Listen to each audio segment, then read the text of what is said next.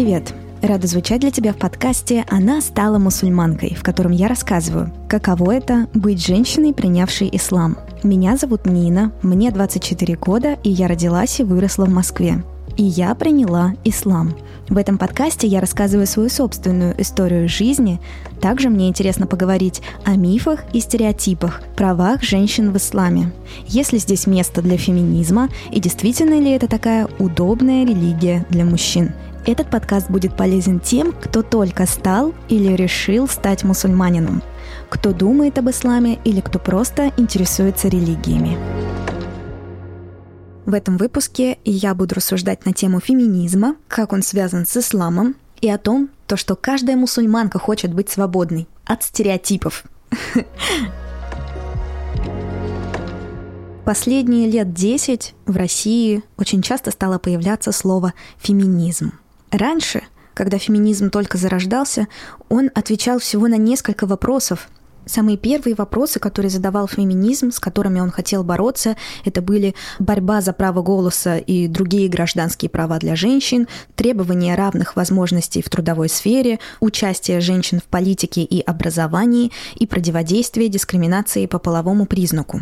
Потом феминизм взял в себя борьбу за право в сфере репродуктивного здоровья, противостояние сексизму и семейному насилию.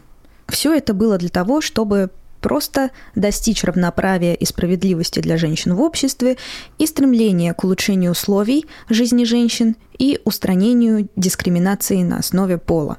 Это мне сейчас немного забавно слушать, потому что первая женщина уже защищена от насилия в исламе. Аллах сказал, «О пророк, скажи твоим женам, твоим дочерям и женщинам верующих мужчин, чтобы они опускали на себя или сближали на себе свои покрывала, так их будут легче узнавать, отличать от рабынь и блудниц, и не подвергнут оскорблениям. Аллах прощающий и милосердный». То есть поэтому вы можете видеть женщину-мусульманку, и что в ее след вы никогда не услышите «Эй, красотка, иди сюда, прокачу себя на БМВ своей». Второе, Аллах велел относиться к женщинам с большим уважением. И к подтверждению этому есть хадис пророка Мухаммада, да благословит его Аллах и приветствует. Однажды к пророку пришел один человек и спросил, «О посланник Аллаха, кто больше всего заслуживает хорошего отношения с моей стороны?» Он ответил, «Твоя мать». Человек спросил, «А затем кто?» Пророк ответил, «Твоя мать». Человек спросил, «А затем кто?»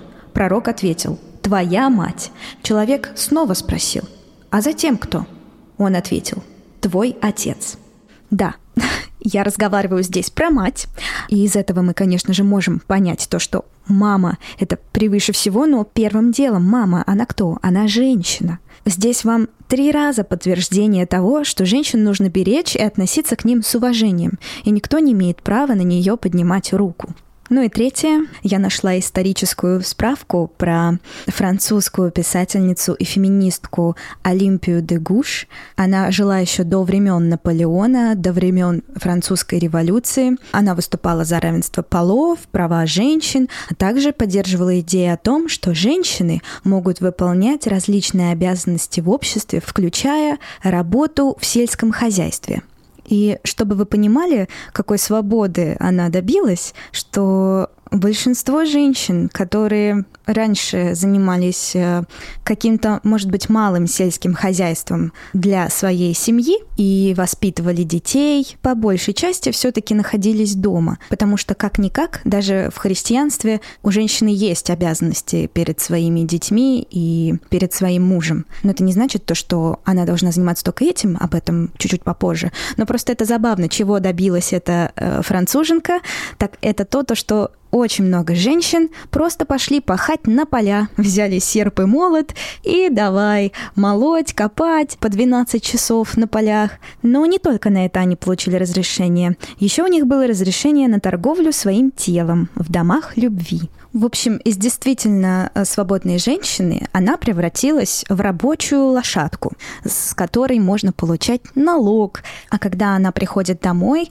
дома ждут дети, которых нужно покормить, которых нужно постирать, уложить их спать и почитать сказку на ночь. Вот и думайте, феминистки добились улучшения условий или все-таки нет? Ну, это я сейчас говорю про женщин с детьми. Женщины без детей, в принципе, конечно, могут этим заниматься. Но тогда детей плодили просто «мама, не горюй», поэтому в каждой семье было там по пять, по четыре сестры и брата. Например, так было у моей бабушки. У нее вообще было в семье шесть детей. Она была старшим ребенком, дальше еще три сестры и два брата.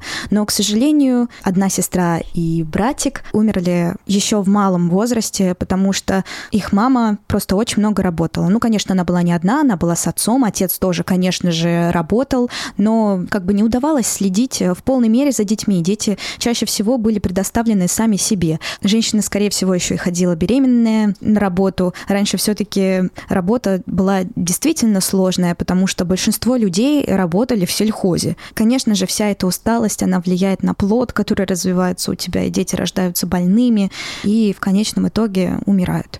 И мой мозг э, каждый раз, когда я пытаюсь что-то объяснить, подкидывает мне такие каверсные вопросы.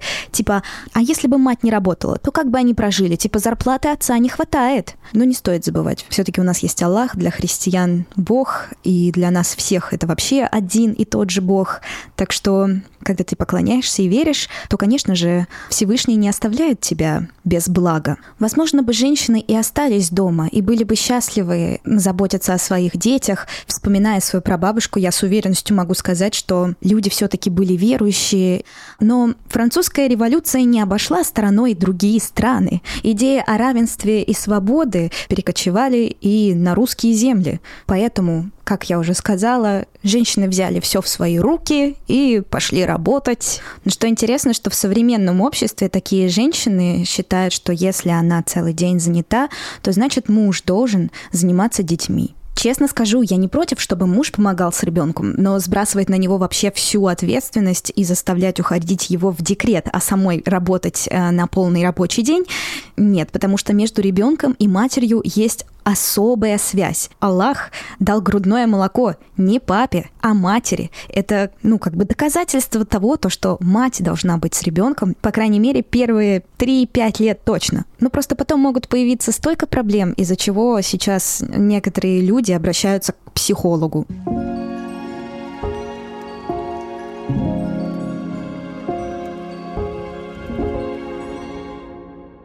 Сейчас под феминизмом стали подразумевать вообще все, что связано с женщинами. И даже я в какой-то мере стала считать себя феминисткой на 50%. Конечно, в этих пунктах будет то, о чем я уже сказала э, в начале этого выпуска про свободу выбора и все такое. Но там есть и новые пункты, которые моя голова э, сама придумала на основе того, что я сейчас понимаю под феминизмом. И мне кажется, не только одна я так считаю что входило в эти 50% моей феминистки. Это было тогда, когда я еще не была мусульманкой. Значит, первое. На свиданиях я всегда старалась платить сама за себя, и мне было неловко, когда противоположный пол пытался оплатить мой счет. Мне было стыдно, и я чувствовала себя слабой, ведь мне хотелось показать, что я самодостаточная и независимая, а значит, я очень хороший вариант для создания пары. Второе. Я считала себя прогрессивной девушкой, которая работает мужскую работу. Звукорежиссура тогда, мне казалось, показывает отличие моего склада ума от других женщин, что я равна мужчинам, а значит, я крутая и умная что тоже показывает меня как хорошую кандидатуру для создания пары. Третье. Я была за то, что каждая из женщин может одеваться, как она хочет. Открыто, сексуально, ведь она такая смелая и сильная, но при этом никто не имеет права на нее пялиться. Сбегая вперед, на своем примере скажу, что это невозможно. Ты хочешь убрать свой взор, но твои глаза возвращаются туда же, вот прямо на то, то, что шевелится. И я даже не мужчина, а женщина, которая смотрит на другую женщину. Оставь Аллах, я стараюсь так не делать, но иногда даже не задумываешься. Кстати, по поводу полной свободы, что хочу, то и делаю, как хочу, так и одеваюсь, что хочу, то и говорю, на это есть аят из Корана, где говорится, «А если бы истина зависела от их желаний, то сгинули бы небеса, земля и те, кто на них. Мы даровали им их напоминание, Коран. Однако они отвернулись от своего напоминания. Э, разъяснение этого аята таково. Всевышний не дал никому из своих творений абсолютной свободы действовать так, как они пожелают. Это не право ни для мужчин и ни для женщин. Скорее, это ограниченная свобода в соответствии с тем, что требует шариат. То есть вы вольны делать все, что не запрещено шариатом. Если люди предоставлены своим капризам, без контроля над ними, то на Земле наступает коррупция. Мы видим сейчас коррупцию просто во всем мире. И эта коррупция не только в деньгах, это коррупция во всем. Простыми словами, люди злоупотребляют своим положением для того, чтобы получить выгоду. Я свободна, я буду делать все, что хочу, и получу от этого мира все, что хочу. Но нет, это так не работает вы вредите так окружающим. И также можете и навредить себе, потому что люди будут смотреть на ваши поступки и думать, какая дурочка или дурак. Я была точно такой же. Можете сказать то, что ну мне пофиг на людей, что хотят, то и думают. Главное, что я хорошо живу. Но в нашем мусульманском мире нам не пофиг, потому что, окей, может быть, нам пофиг, что думают другие люди, но нам не пофиг, что думает о нас Аллах. Потому что в конечном итоге нам всем отвечать только перед Ним. Четвертое. Я сильно осуждала мужчин, которые выражают свое сексуальное влечение к женщинам, которые одеваются достаточно открыто или выставляют фото в бикини в соцсетях. Мне казалось, что такие мужчины – звери и козлы, раз не могут сдержать своих пошлых мыслей в своих больных и извращенных извилинах мозга и не прокомментировать фото этой красотки – Сейчас я тоже, конечно же, отношусь к этому отрицательно, но теперь уже по другим причинам, исламским. Потому что, как я уже говорила когда-то в выпусках, что каждый мусульманин должен носить невидимый хиджаб, то есть потуплять свой взгляд, когда он видит женщину, которая одета не по шариату, у которой что-то видно, не пытаться ее как-то привлечь, не пытаться ее как-то задеть. Задеть я имею в виду даже плохими словами. В общем, на самом-то деле просто превратиться в столб, который не видит и не слышит и не двигается. Все как хотят и эти феминистки. Надо бы им получше в сторону ислама посмотреть. Там много всего интересного, что им могло бы понравиться. Но девушка тоже должна все-таки проявлять э, ответственность по отношению к мужчине и выглядеть благородно, а не как э, девушка с улицы Красных Фонарей. Совсем недавно я разговаривала с пакистанкой, и она мне рассказала, что у них в Пакистане принято э, носить платки. Но как некоторые девушки носят? Главное, чтобы была закрыта шея и грудь. Иногда на голову покрывают, но просто так набрасывают. Она несколько раз произнесла, что это уважение к людям, которые тебя окружают. Но что интересно, что в Пакистане она накидывает на себя платок, а здесь, в Таиланде, видимо, она мужчин не очень уважает, потому что тут она уже его не накинула и пришла в топике. Я, конечно же, не осуждаю, но двояк немного, не согласитесь? Пятое. В отношении с молодыми людьми я делила покупки 50 на 50. Иногда и вовсе готова была оплатить все сама. Посмотри, какая я крутая. Будь моей парой, думала я. Шестое. Я не готовила и не убиралась дома. Ела доставку и заставляла убираться своего бывшего парня по выходным. Ведь я так много провожу дни за компьютером. Мне хотелось, чтобы он ценил мою работу в подкастах, а не работу по дому. Ведь убираться может каждая, а монтировать подкасты нет. Жизнь домохозяйки скучная, и это стыдно. Седьмое. Я поддерживала теорию о том, что женщина должна сама строить свое счастье. И это стыдно быть зависимой от мужчины. Это стыдно иметь дорогой подарок от своего парня или даже порой мужа, потому что все вокруг будут говорить, что ты, простите за столь грубое слово, насос Блин, девочки, да что вообще я говорю? Даже если папа подарок сделает, уже будет мажорка. Поэтому нужно покупать все необходимое для себя самой. Ведь это главное качество независимой женщины. Кстати, что касается политики в этих пунктах, тут вообще про нее ничего нету, за что действительно изначально боролся феминизм. В моей голове только мужчины и деньги. Итак, 8. Я также держала в своей голове мысль о том, что мои отношения не навсегда, ведь мы не знаем, что может случиться. Разрыв, развод, смерть, измена. Так часто это происходит в нашем обществе, к сожалению. Поэтому нужно иметь фундамент под ногами, работу, чтобы было на что жить дальше. А если еще и ребенок родится на момент расставания, то не жди помощи от мужчины. Все сама. И это не мои выдумки, это печальная правда, которая случилась со мной и со многими моими знакомыми. Ребенка у меня нет, но не хочу сейчас обидеть своего отца, но я росла без него, хотя он у меня есть. Сейчас я очень стараюсь поддерживать с ним отношения. Муа, папуля. Кстати, если мы будем говорить про девочку, которая родилась в праведной мусульманской семье, которая следует шариатам, она обеспечена со дня ее рождения до ее смерти, потому что до замужества ее обеспечивает ее отец, а потом уже после замужества эту роль на себя берет ее муж. Поэтому мы можем видеть очень много мусульманок, э, которые сейчас получают высшее образование. Они учатся достаточно хорошо, потому что им не нужно э, заботиться о своих финансах, им не нужно работать параллельно. Они могут спокойно отучиться до магистратуры, потому что они знают, что папа ей поможет. Так что 50% феминистических идей, но я еще раз повторюсь, это идеи, которые уже просто стали образовываться сами собой и заполнять вот этим вот мышлением головы женщин, которые сейчас думают, что это прогресс.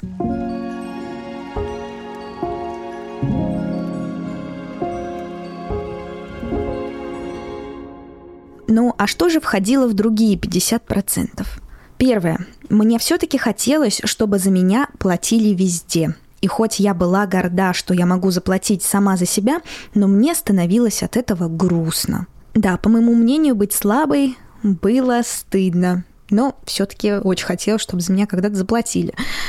Второе. Я хотела получать доказательства любви ко мне. Я хотела, чтобы мой парень приглашал меня на неожиданные свидания, водил в кино, делал милые сюрпризы или даже позвал меня на море, потому что что происходит сейчас? С феминистической точки зрения девушка может сделать все сама. Третье. В глубине души я хотела, чтобы мой парень питался моей вкусной едой. Еще раз, почему я упоминаю парня, потому что это я была такая раньше – я хотела, чтобы мой парень питался вкусно и жил в уютном месте, созданном мной. Ведь будто что-то внутри меня говорит, что это и есть забота о своем близком. Но моя работа высасывала всю энергию из меня. У меня просто не было сил к вечеру там заняться готовкой или уборкой. Четвертое. Я хотела выйти замуж пункт, который я добавила сюда. Э, очень интересно, почему. Такое ощущение, как будто феминистки не выходят замуж, а действительно кажется то, что им не надо выходить замуж. Ведь мужчина, который придет в твой дом, или мужчина, которому пойдешь ты жить, станет качать свои права, прощай моя свобода и все такое. И пятое. Я не хочу делать всю муторную работу со счетами. Пусть это делает мой мужчина. Еще один забавный денежный пункт в этой копилке.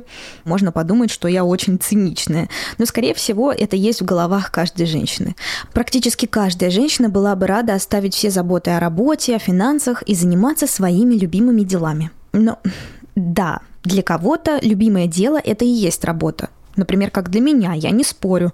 Вас никто не заставляет увольняться. Просто важно тут иметь баланс – и очень много людей сейчас мне скажут, о нет, если я сейчас уйду с работы, то как ты мне предлагаешь прокормить своего ребенка, у меня нету мужа, на что мне жить, на что мне снимать квартиру. Но опять я не говорю уходить с работы. Э, решение этой проблемы, когда ты действительно заколебалась на своей работе, можно найти в решении поменяться. Просто заложить в свою голову, что ты больше так не хочешь. И ты хочешь что-то поменять в своей жизни. Но если ты действительно хочешь, а не потому, что так сказала Нина из подкаста, тогда это получится. И этот подкаст об исламе, а значит, скорее всего, я разговариваю с верующими людьми. Я просто вам скажу то, что ну, не бойтесь, потому что Аллах с вами. Аллах с вами, Он понимает то, что когда вы делаете то, что предназначено вам, Аллах вам помогает только с еще большей силой. Предназначение не значит рожать детей, сидеть дома. Всегда смотрите на свою собственную ситуацию. В нашей жизни есть роли, которые меняются в зависимости от периода нашей жизни. Например, если женщина уже стала мамой, но она все еще рвется заработать как можно больше денег, оставляя ребенка на воспитание отцу или бабушке, неважно, то тут она уже уходит от своего предназначения. Сейчас ее фокус должен ложиться на ее детей детей, на их воспитание, на их обучение, правилам шариата, правилам Корана, потому что, как говорят мусульмане, это стиль жизни, и если в твоей семье следуют все одному стилю жизни, то члены семьи всегда найдут общий язык. Потому что без этого в дальнейшем это может плохо отразиться на ее детях, ведь Всевышний Аллах призывает уважать и почитать своих родителей и слушаться их во всем. Ну, мы сейчас тут говорим про родителей, а я вдруг переключилась на детей – потому что мы с вами это круговорот. Даже если у нас есть наши дети, мы все равно дети своих родителей. И вот теперь представьте, вы отдали своего ребенка на воспитание кому-то. Разве этот, разве этот ребенок, когда станет взрослым, будет следовать словам Всевышнего? Будет ли он с трепетом относиться к своим родителям? Я так не думаю. Я этому живой пример. Всю свою жизнь я росла с бабушкой, и всегда моя мама для меня была как подруга или сестра.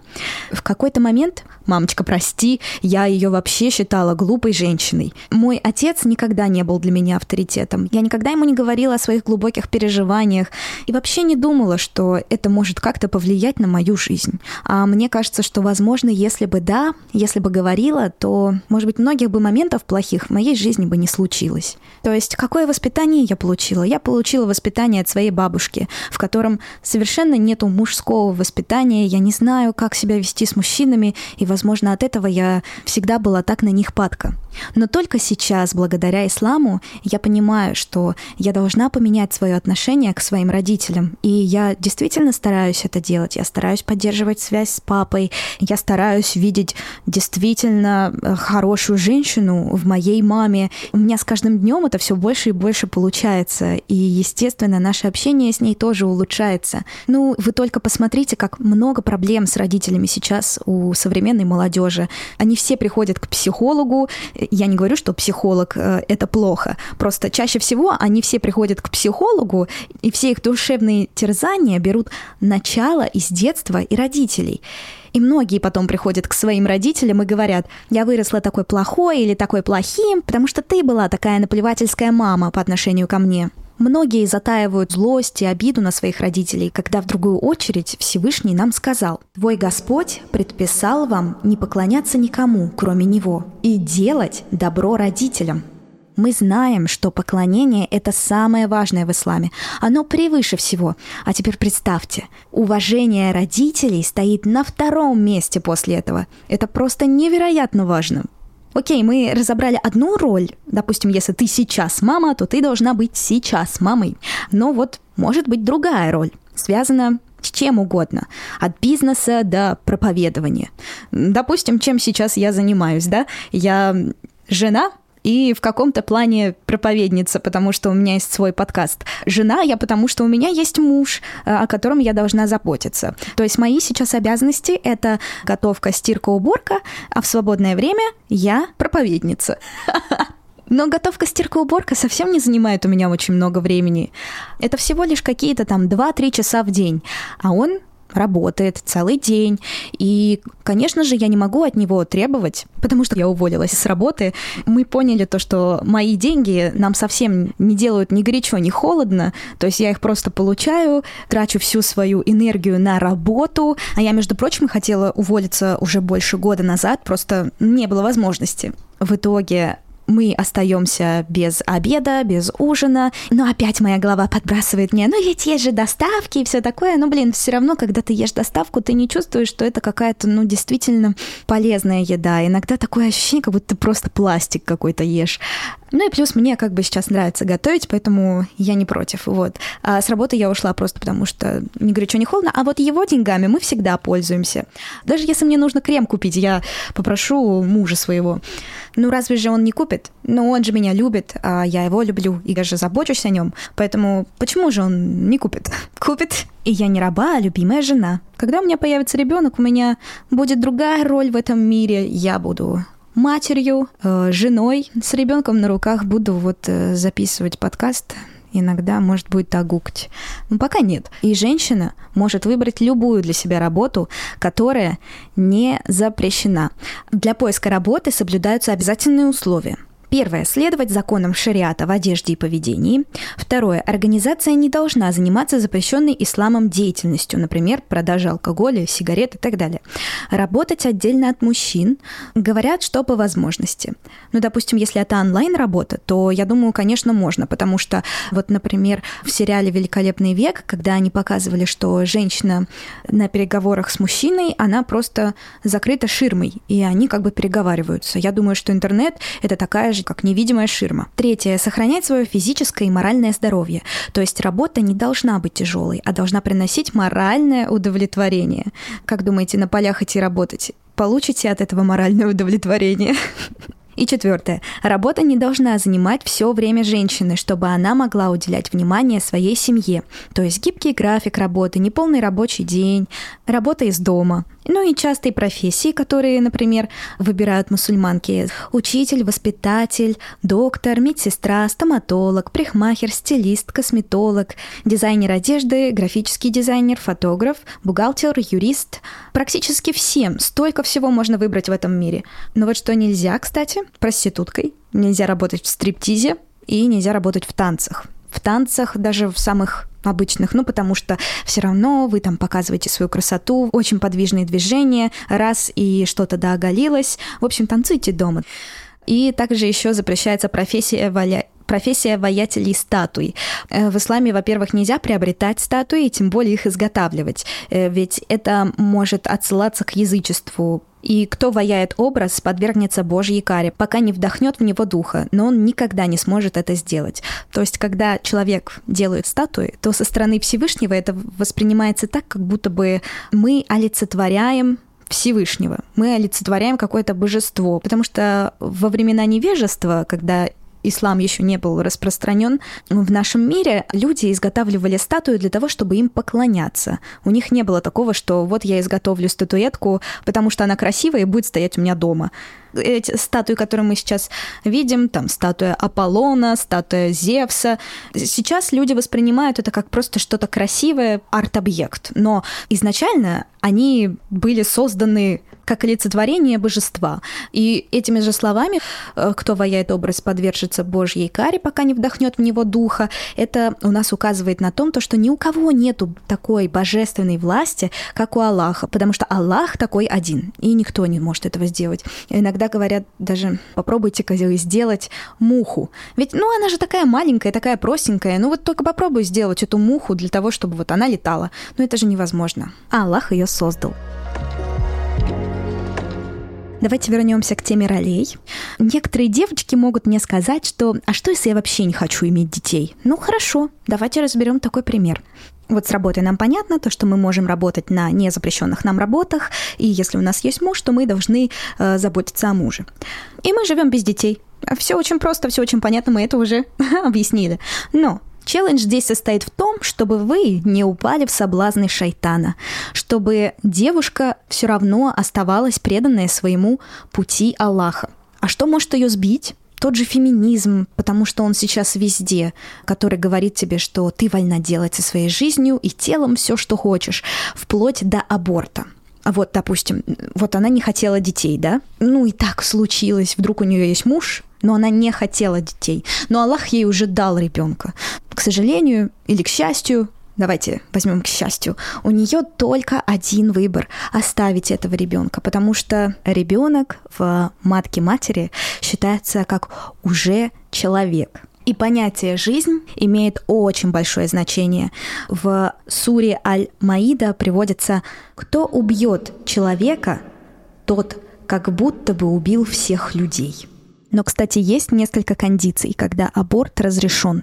Это два показания. Аборт разрешен в случае возникновения угрозы жизни и здоровью матери. Эту угрозу должны подтвердить высококвалифицированные специалисты, не меньше двух, люди, которые работают в сфере медицины по этому направлению. К таким заболеваниям относят туберкулез, воспаление почек, всякие тяжелые хронические заболевания, ряд инфекционных заболеваний, тяжелые формы диабета и заболеваний сердечно-сосудистой системы. Также если мать психологически нестабильна, то есть если у нее прям действительно очень серьезные проблемы с психологическим состоянием. Опять же, должны подтвердить специалисты. Второе показание прерывания беременности – если эмбрион имеет врожденные пороки развития. Аборт разрешен, если врачи-специалисты установили, что зародыш имеет увечья, которые нельзя излечить после рождения или во время беременности. И есть твердая уверенность, что после рождения ребенок будет испытывать большие страдания. И вот эти вот два правила прерывания беременности действуют от зачатия ребенка и на протяжении 120 дней, то есть 4 месяцев. После того, как наступит 120-дневный срок, прерывание беременности запрещено. Аллах говорит, «Заповедовал вам Господь относиться к родителям с добром, не убивать детей своих, бедности опасаясь, ибо даруем мы удел и вам, и им» что означает, что у каждого в этом мире свой путь и свои сложности – которые человек на протяжении всей жизни проходит для того, чтобы получить в конце этой жизни награду или наказание. У нас есть божественное руководство о том, как нам стоит жить. Если мы будем его придерживаться, то вы почувствуете, как это правильно и удобно для нас, для людей.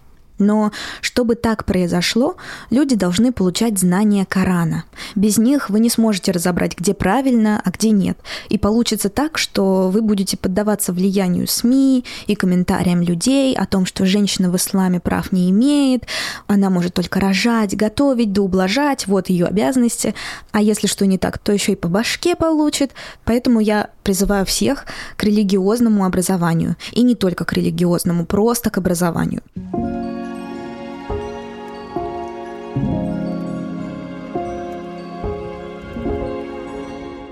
Женщину не выдают замуж насильно за первого встречного. Если вы такое где-то видели или слышали, например, на Кавказе, то что я могу сказать, что чаще всего это не ислам, а традиции, по которым люди живут. Вот моя бабка так жила, я так жила, и ты, моя дочь, будешь так жить. А в СМИ это все преподносится так, что это такие религиозные устои ислама.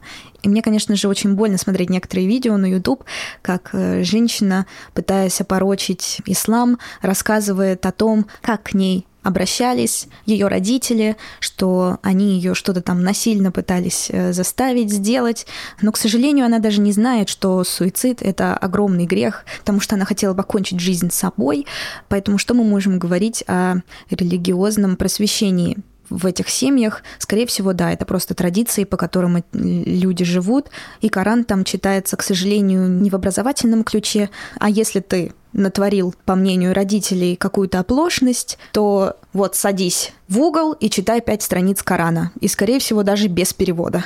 Но вы меня простите, если это не так, потому что я никогда не росла на Кавказе. Я просто защищаю свою религию, потому что я знаю то, что она безупречна.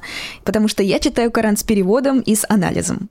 Так, простите, что отвлеклась. В общем, женщин не выдают замуж насильно за первого встречного. Родители могут подобрать пару для будущей невесты или жениха. Или же, как когда-то пытался найти себе жену мой муж Брагим, он спрашивал кандидаток у своих друзей. Изначально мы просто разговаривали про брак, и он спросил меня, хочу ли я жениться. Я сказал, что да. Он переспросил, ты серьезно? И я ответил, что да, найди мне жену. И он показал мне двух девушек. Брагим тогда был в Турции, и его друг показал ему фотографии двух знакомых турчанок. И вот про первую девушку.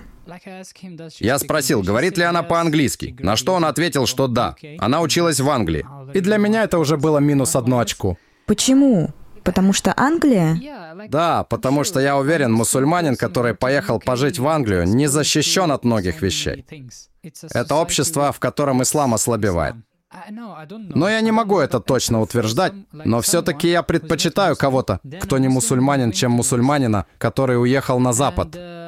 И фото, которое он мне показал. На нем она выглядела немного открыто. У нее не очень соблюден хиджаб. А для тебя это было важно? Да, внешность мусульманки как кандидатки в жены для меня очень важна. Я хочу видеть действительно мусульманку. И он показал мне вторую девушку, но она не очень говорит по-английски. Это был тоже минус. Вот так. Я сказал ему, хорошо, все-таки дай им знать обо мне, и мы посмотрим, что будет дальше. Обратной связи я не получил, возможно, тоже никому не понравился. Они увидели твою бороду и, наверное, подумали, очень глубоко верующий мусульманин. Да, может, правда, да, потому что, например, когда женщина видит сильно бородатого мусульманина, она думает, что начнутся запреты. Типа не ходи гулять, не носи это, не делай то. Понимаешь? Они понимают, что если мужчина соблюдающий мусульманин, возможно, он не будет окей со всякими английскими штучками. Частые прогулки и встречи с подружками в кафешках. Но это же не запрещено, я могу увидеться с подругами в кафе. Да, но ты хоть раз уходила гулять? Но это не потому, что ты мне запрещаешь, а потому что у меня нет друзей. Да, и я каждый раз тебя подталкиваю с кем-то познакомиться и выйти встретиться с людьми. Но ты никогда этого не хочешь. Я идеальная жена-мусульманка. Да. Она уже занята. Вот такая вот интересная история. Еще есть специальные мусульманские сайты знакомств, где, конечно же, главная цель – брак, без исключений. Ведь прелюбодеяние – харам, грех. Еще в разных странах, в разных городах есть всякие эвенты, собрания мусульман, где вы знакомитесь, общаетесь, приносите свою еду. Это может происходить в парке или, может быть, это какой-то книжный вечер. И там, конечно же, вы можете встретить свою будущую половинку. Ну и, конечно же, родители могут выбрать вам невесту или жениха, если все-таки никак не получилось. Или вы просто не против. Когда кандидатура выбрана, эти двое молодых людей договариваются о встрече. Первая встреча может произойти как с родителями, например, дома у одной из сторон или где-то еще, так и без родителей. Но тут уже важно, чтобы это было в общественном месте – Салям алейкум. Меня зовут Асма. Мне 26 лет, и я из Марокко. История, которую сейчас вы услышите, основана на реальных событиях. Но имена, личности и профессии изменены, потому что в исламе не очень принято делиться действительно чем-то сокровенным о своей жизни и хвастаться своей семьей. Так что я переосмыслила историю двух моих подруг немного на другой лад. Что самое интересное, что у них почти одинаковые истории но суть осталась та же. И, кстати, голос переводчицы, который я сгенерировала, звучит как будто это действительно записывала иностранка. Но нет, прошу прощения, мне не получилось убрать этот акцент, но я думаю, что вы поймете, и так даже интересней. Сейчас я живу в Турции вместе со своим мужем. Он турк. Вместе мы уже три года, и у нас есть наша любимая дочь. Ей два года, Айхампелида. Во время моей учебы в университете я часто посещала мусульманские вечера со своими подругами. На них мы читали Коран, анализировали прочитанное, просто знакомились вокруг с другими мусульманами. Один из них был мой муж, Кеман. Он ко мне не приходил на собраниях, но нашел меня в Инстаграме через общих друзей и отправил мне сообщение. Там он сказал, что ему 24 года, и он хочет построить семью. И сейчас последний год его учебы. Он заканчивает магистратуру на архитектора. И после окончания он хотя бы взять на себя ответственность мужа, ведь он уверен, что он сможет обеспечивать семью. Я в тот момент училась на дизайнера интерьера, и мне показалось, что наши профессии очень схожи, что нам будет о чем поговорить. Поэтому приняла его предложение предложение, но с условием, что мы все-таки подождем окончания его учебы. Весь этот остаток его учебы мы переписывались практически каждый день. Он познакомил меня со своей сестрой, и мы иногда ходили гулять втроем. Я никогда не была у него дома, а он никогда не был у меня. Мы всегда были среди людей и даже никогда не держали друг друга за руки во время прогулки. Это было так волнительно при каждой встрече. Во время прогулок мы обсуждали, как мы видим нашу семью, и многие моменты совпадали. Во многом потому, что мы съедем одной двери. Тогда мы поняли, что нам действительно приятно быть друг с другом, я рассказала своим родителям о Кемаре. Родители дали нам благословение, и через месяц после окончания учебы Кемаре мы подали документы для брака. Я каждый день благодарю Аллаха, что он услышал мои молитвы и принес мне такого человека, как Тинмайт. Каждый день, начиная с 14 лет, смотря на своих родителей, я желала, чтобы у меня тоже была счастливая семья. Айхамдулилля, я родилась на своей мампе, айхамдулилля, у меня не было опыта отношений с другими мужчинами. Великолепная история, доказывающая, что можно найти партнера жизни с одинаковыми интересами, при этом придерживаясь ислама. И что создать семью можно и без отношений в 7 лет. И нужно, потому что вот некоторые причины. Первое. Половые отношения до брака считаются грехом, прелюбодеянием. Второе. Мужчина не может видеть женщину без хиджаба, женщину, которая не принадлежит к его семье. Ну и там еще есть несколько правил внутри семьи, но сейчас не об этом. Третье. Брак показывает серьезные намерения обоих сторон. Вам не нужно волноваться о том, что вы разойдетесь в ближайшее время, и все взгоды и невзгоды на вашем пути вы будете преодолевать вместе. В исламе проще наладить отношения с супругом, чем развестись, потому что это очень сложный и долгий процесс. Пророк Мухаммед, да благословит его Аллах и приветствует, обращаясь к молодым людям, сказал, «О молодежь, кто из вас в состоянии, имеет возможность жениться, тот пусть женится. Кто не может на данный момент жениться, то пусть постится». Под возможностью подразумевается физическое и психологическое здоровье, а также моральная готовность, материальный достаток и религиозная грамотность, как условия для полноценной семейной жизни – Видите, мне кажется, то, что все феминистки будут очень рады тому, что здесь написано, потому что здесь говорится про физическое, про психологическое здоровье, про моральную готовность, то, что ты сейчас возьмешь ответственность за женщину, за детей, которые у вас появятся, за материальный достаток, и опять же, что очень важно, религиозная грамотность для того, чтобы не происходило таких кейсов, которые мы сейчас очень много слышим из э, СМИ, которые происходят э, в мусульманских русскоговорящих странах. Опять же, я не берусь сказать то, что оно происходит там на 100%, может быть, это все заказные видео. Конечно же, я уверена, то, что не бывает радужного мира.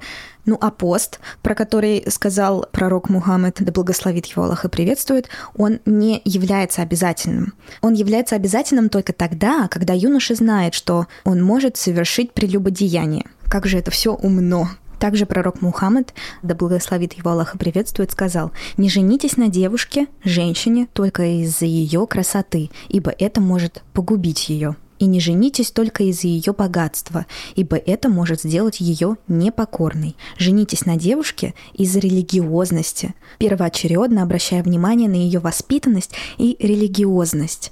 Когда девушка знает основы ислама, то, скорее всего, вряд ли вы столкнетесь с каким-то недопониманием то, что она захочет с подружками на моря улететь или еще что-то, потому что, к сожалению или к счастью, без махрама это родственники, с которыми девушке запрещено заключать брак, например, отец или брат, ей запрещается покидать дом на большие расстояния, больше, чем на три дня.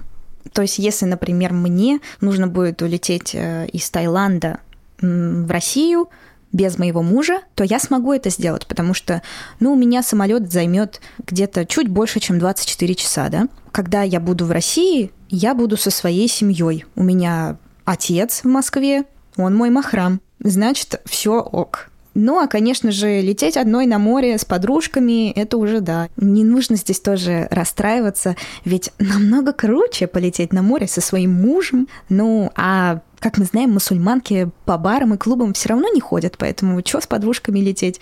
Я взяла подружку, взяла своего мужа, ее мужа и полетели вместе. А, розовые очки. И благодаря этим правилам, что люди обязаны вступать в брак вместо отношений, девушка защищена от душевных страданий и от физических. Но мой мозг снова подбрасывает мне эти вопросы. А я слышала, что мужики в исламе бьют. Женщина не может выходить одна на улицу. Женщина должна сидеть дома, готовить борщи, рожать, стирать и все такое прочее. Тихо, тихо, тихо. Расслабься. В этот момент говорю я своему мозгу. Потому что и на все это есть ответы. В 34-м аяте суры «Женщины» говорится Мужчины являются попечителями женщин. И попечители не значит владельцы или хозяины. Попечитель – это человек, который защищает, оберегает свою жену, потому что Аллах дал одним из них преимущество перед другими, потому что они расходуют из своего имущества. Точно так же расходуют имущество, как мы с вами обсуждали в начале, про отцов. То есть Аллах дал мужчинам преимущество, потому что они расходуют деньги из своего кармана на свою семью. Праведные женщины покорны и хранят то, что положено хранить в отсутствие мужей. За этот выпуск я уже два раза произнесла слово «покорны». Возможно, кого-то передрагивает от этого слова. Но это не потому, что так хочет мужчина. Так велел нам Аллах. А пророк Мухаммед, да благословит его Аллах и приветствует, это подтвердил. Он сказал, «Любая покорная женщина, муж который был доволен ею, войдет в рай». Единственный случай, когда жена может не повиноваться мужу, если муж идет против ислама – если супруги будут знать свои права и обязанности и воспользуются ими, то Создатель одарит их прекрасной жизнью, и вместе они обретут счастье, как на этом, так и на том свете. Также Аллах говорит, он сотворил из вас самих жен для вас, чтобы вы находили упокоение в них и учредил любовь и взаимную благосклонность между вами. Воистину, во всем этом ясные знамения для людей, которые размышляют – если наконец-то перестать говорить о женщинах и уже поговорить о мужчинах, например, как он должен к ней относиться, то основа отношений мусульманской супружеской пары – это равноправие, потому что как женщина должна много для мужчины, так и мужчина должен для нее, но только в разных делах. Здесь можно объяснить на примере школы. Девочка и мальчик решали 10 задач. Мальчик сделал две ошибки и получил оценку 4. Девочка тоже сделала две ошибки и получила оценку 4. Мы видим, что они равны. Но если мы посмотрим, в каких примерах совершили эти дети ошибки, то мы поймем, что мальчик сделал ошибки, допустим, в начале теста, и там была одна тема, а девочка в конце теста, там была другая тема. То есть, да, оценка равна, но задачи были разные. Один силен в одной теме, а другая в другой. Так и в исламе. И вот, наконец-то, несколько пунктов, как мужчина должен относиться к женщине то, что можно женщине с точки зрения шариата, муж запрещать не должен. Мужчина должен проявлять терпение, даже если по каким-то причинам произошла размолвка. Мужчина должен постараться изучить характер жены получше, чтобы знать ее особенности и в случае возникновения семейного конфликта уметь погасить его. Мужчина должен проявлять ласку, терпение, уважение и любовь по отношению к своей жене, но не потакать ее прихотям, дурному характеру или своеволию, поскольку насколько авторитет мужа в семье всегда должен быть на высоте. Муж не должен быть скуп в отношении своей жены. Он должен обеспечивать ее финансово в силу своих возможностей, но и не допускать чрезмерное расточительство. Одной из самых важных обязанностей мужа по отношению к жене является то, что он должен дать ей религиозные знания и удостовериться в том, что она соблюдает нормы ислама. Честно скажу, мне кажется, мужчинам сложнее, чем женщинам, потому что, по сути своей, женщины очень эмоциональны, и мужчинам просто приходится, вот как нам велел наш пророк, да благословит его Аллах и приветствует, терпеть наши слезы, порой, может быть, наши какие-то месячные, потому что э, в этот момент э, некоторые женщины действительно чересчур эмоциональны. В общем, действительно, это очень здорово быть за мужчиной, как э, за каменной стеной. Ваши жены для вас – одеяние, а вы – одеяние для них. Вообще жизнь женщины достаточно проста и комфортна. Она не обремена такими серьезными обстоятельствами, как у мужчины. К тому же женщине значительно легче заслужить рай, ведь для этого ей всего лишь нужно слушаться мужа и исполнять обязанности, возложенные на нее Всевышним Аллахом, такие как намаз, пост, закят, ну и так далее. Много людей ищут в этом подвоха. Мы сами усложняем себе жизнь, приходя во взрослую жизнь с такими убеждениями, что женщина раба, а мужчина ее начальник.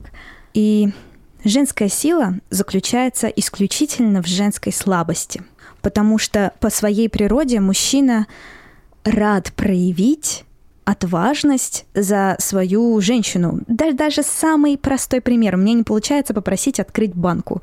Я прошу своего мужа, он открывает эту злосчастную банку, и я бегу к нему с объятиями и говорю ему, ой, спасибо большое, ты мой силач, на-на-на. Ну, конечно же, это приятно. Это самый простой пример.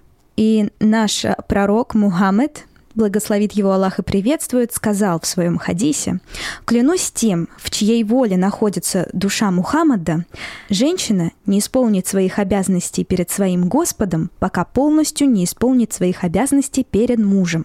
И если он попросит ее, она не должна отказывать ему, даже если она будет при родах». И это касается даже любовных отношений между ними. То есть, если мужчина захочет свою жену, женщина, ну, просто не вправе ему отказать. Она может ему отказать только в некоторых исключительных случаях, в случае болезни или наступления месячных. Но почему женщина не имеет права отказать своему мужу? И опять у меня эти феминистские вопросы, типа, он зверь, он не уважает женщин, он не уважает свою жену, он что, не может потерпеть, ему прямо так все зудит. Тут вытекает одно обстоятельство, что жена обязана выполнить сексуальное желание мужа, чтобы он не впал в блуд. Все просто. Мужчины мыслят по-другому. Я не хочу сказать, что они мыслят тем местом, но мы сами видим, что происходит в этом мире. Кто самый частый посетитель сайтов для взрослых? Кто ходит по домам любви? Кто сидит на Тиндере, пытаясь найти себе развлечение на ночь, а не семью? Мужчины. Да, я не исключаю, что тоже есть такие женщины, но в большинстве это мужчины. Это наша природа. При этом настоящий мужчина, который действительно любит свою жену, он никогда не будет склонять ее к принудительному совокуплению. Муж и жена должны учитывать эмоциональное и физическое состояние партнера и никогда не давить и не принуждать другого. В каждой семье, где действительно происходит лад и где люди действительно друг друга любят и понимают, все будет происходить как по маслу. Просто действительно хватит думать о всех этих запретах, пытаться найти всякие точки над «и», потому что они уже все расставлены. Просто нужно отпустить и забыть. Нет, ну лучше не забывать, конечно, лучше это все помнить, но просто отпустить. И жить так, как нам предписал Аллах.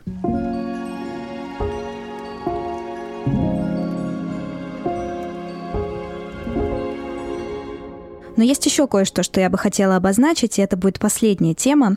Это избиение женщин. Очень многие считают то, что в исламе женщина действительно подвергается физическому насилию со стороны мужчины, что мужчина бьет женщину.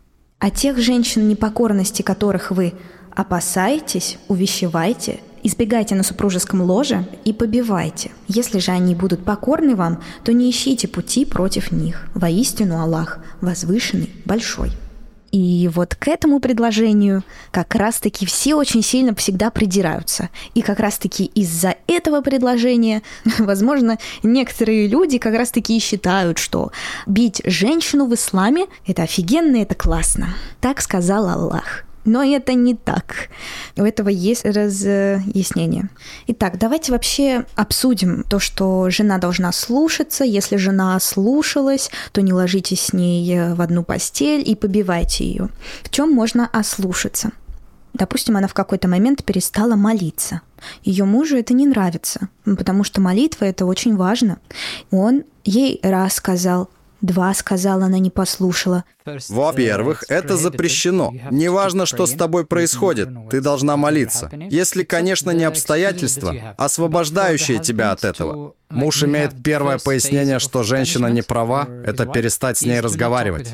Тут Брагим имеет в виду, что если увещевать не получается, как раз-таки это слово используется в переводе Корана, а увещевание — это объяснение, разъяснение, уговаривание, то муж перестает с ней разговаривать. Он не сразу с ней не разговаривает, когда она сделала что-то не так, что ему не понравилось. Это, конечно же, неправильно. Так женщина вообще не поймет, что хочет от нее мужчина. Второе пояснение — избегание ее на супружеском ложе. И третье — уйти из дома. Но как это происходит? Например, ты мне сказал один раз, а я все-таки и не стала молиться. Да, ну может один или два дня. Я говорю тебе, но ты не делаешь и так далее. Так, подожди. Но там сказано, что третье — это что ты должен побивать меня.